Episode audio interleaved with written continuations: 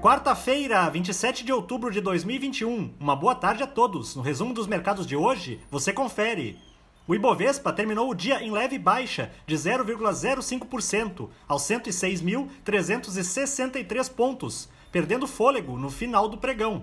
A continuidade das incertezas em relação ao andamento da PEC dos precatórios e a possibilidade de um aumento maior do que o previsto na taxa Selic, em reunião que ocorrerá hoje à noite, azedou o humor dos investidores. Na ponta positiva, as units do Banco Inter, em alta de 0,70%, repercutiram a divulgação do balanço da empresa. No terceiro trimestre, o banco registrou lucro líquido de 19,246 milhões de reais, revertendo prejuízo na comparação anual.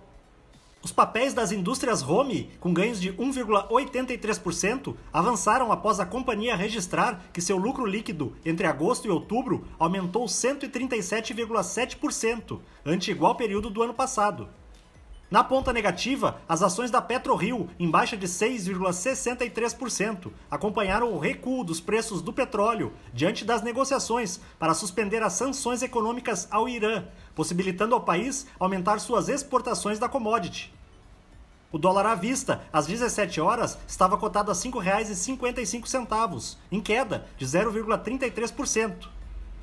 Já no exterior, as bolsas asiáticas fecharam em baixa, em meio a uma forte queda das ações de produtoras de carvão, devido aos temores de que Pequim tome medidas para tentar estabilizar os preços do mineral. No Japão, o índice Nikkei ficou praticamente estável. Na China, o índice Xangai Composto caiu 0,98%. Os mercados na Europa encerraram em baixa por conta de resultados corporativos mistos de companhias locais. O índice Eurostock 600 teve perda de 0,36%.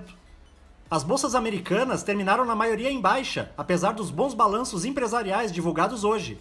O apetite por risco foi mais contido em função dos recentes recordes dos índices acionários locais e também pela queda de algumas commodities energéticas nesta sessão.